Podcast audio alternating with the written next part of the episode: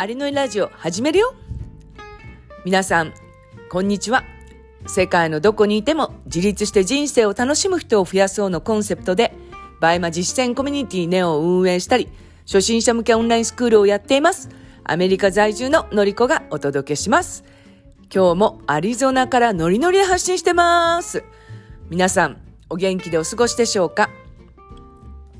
今日はですね、久しぶりに、えー、 BUYMA のお話を、えー、がっつりいきたいと思います。さっきまで、えー、コンサル生と話していたんですけれど、まあ、コンサル生が、リサーチにちょっと行き詰まっちゃってるんですっていう話をしてたんですね。で、そのリサーチっていうのは、まあ、 BUYMA 内のリサーチなんですけれど、まあ、そうなると、やっぱり BUYMA の外を、まあ、見ていくっていうのも一つの手なんですよ。で、私も実際に、 BUYMA 内のリサーチに、こう、行き詰まっちゃった時って、結構、その BUYMA の外を見てたんですね。よくご質問いただくのが、まあ、インスタグラムか、まあ、雑誌のどちらがいいかってことなんですけれど、私のおすすめは雑誌です。それは今 SNS の時代ですので、やっぱりこうインスタグラムとかでリサーチする方の方が多いので、まあここで差別化ということで、まあ、雑誌リサーチをすることをお勧めします。で、どんな雑誌を選んだらいいかっていうことなんですけれど、これもやっぱりその BUYMA の中で、まあ、ありますそのブランド？が実際にその雑誌になければ、それはもう本当にあの、まあ、論外になってしまうので、まあ、そういう雑誌で、なおかつ、その、ご自身のターゲットの方が、まあ、見そうな雑誌っていうのを見るのをお勧めします。で、えー、意外にこうファッション雑誌ってこう見たことない方ってなんか苦痛だったりするじゃないですか。で、私も初め本当にファッション雑誌ってこう見るのがなんか辛いっていう感じだったんですね。でも、まあ今は本当にまああの楽しいですし、こう見ていくとこの商品いけそうなんていうのがあるんですよ。この間も出品してその日のうちに受注が入ったものがあったんですね。で、それは、え発売日に、まあ、雑誌を読んで、で、すぐに外注さんの方へ、まあ、リスト化しまして、出品つなげていただいたんですよ。で、これって、こう、何気に、こう、雑誌を見ていて、で、そのブランドっていうのは、今まで洋服をメインに扱ってたんですね。ですけど、なぜか、こう、バッグの、まあ、カテゴリーも、えー、掲載されていて、今までこう、なかったカテゴリーが、雑誌に掲載されてたってことは、それはやっぱりそのブランドがこれからはバッグはいけるっていう判断したっていうことなんですよね。で、 BUYMA 内でリサーチしても、まあ、洋服とか他のカテゴリーは出てたんですけれど、まだバッグのカテゴリーって出てなかったんですよ。じゃあっていうことで、まあそのまま出品につなげたら、それこそ受注になったんですね。ですので、やっぱそういう時ってやっぱすごいこう嬉しいってこう思う瞬間じゃないですか。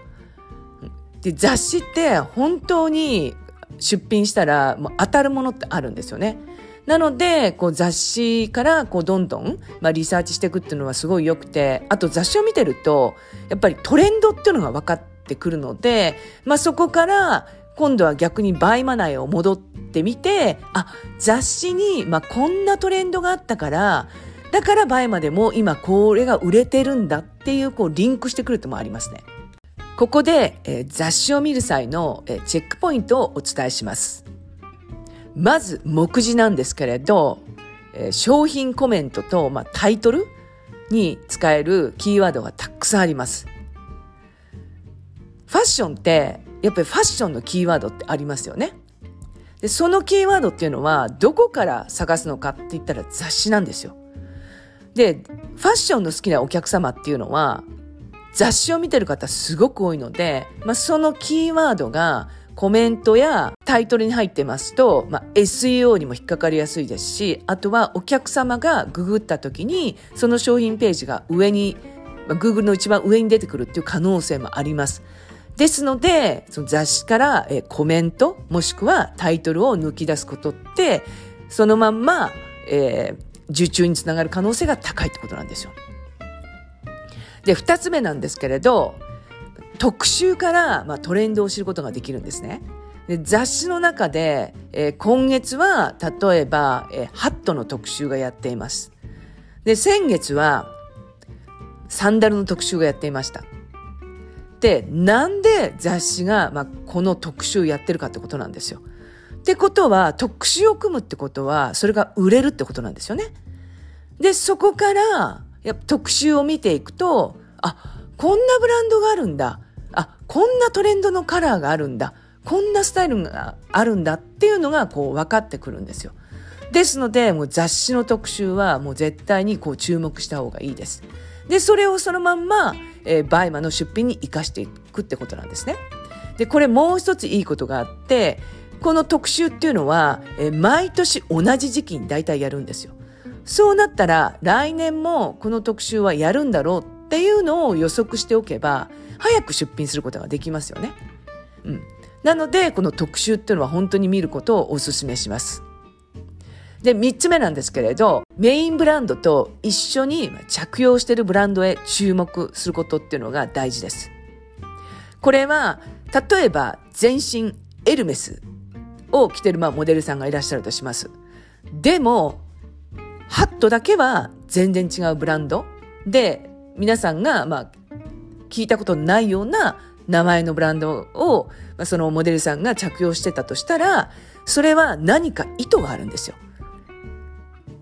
エルメスってもうハイブランドで、で、なおかつエルメスと一緒にそのハットをかぶってるっていうのは、やっぱりそのハットに何か理由があって、まあ、エルメスが推してるのか、もしくは雑誌が推してるのかっていうことになるので、そのブランドはまあ狙い目であって、まあ、これから売れるだろうっていうブランドなんですね。ですので、ここにもま注目していただきたいなっていうのは思います。最後に、新しいブランドやセレクトショップを見つけることができるんですね。で、これは、皆さんがこう聞いたことないようなこうブランドが、まあ、特集の中にあったりして、でも倍までちらっと見かけたことあるなって。で、それを見たときに、まあ、どこで買えるのかなと思ったら、それこそ新しい、まあ、セレクトショップ、今まで聞いたことのない名前の、まあ、セレクトショップの、が出てきたりとかしてますので、で、そのセレクトショップを見たら、あ、また新たなこう気づきも出てくると思うんですよ。ですので、こう、新しいブランドに注目して、そのセレクトショップも見ていくことが大事です。今日は、 BUYMA内リサーチに行き詰まってしまった時に、雑誌リサーチがおすすめですよというお話をしました。今日も素敵な一日をお過ごしください。それでは。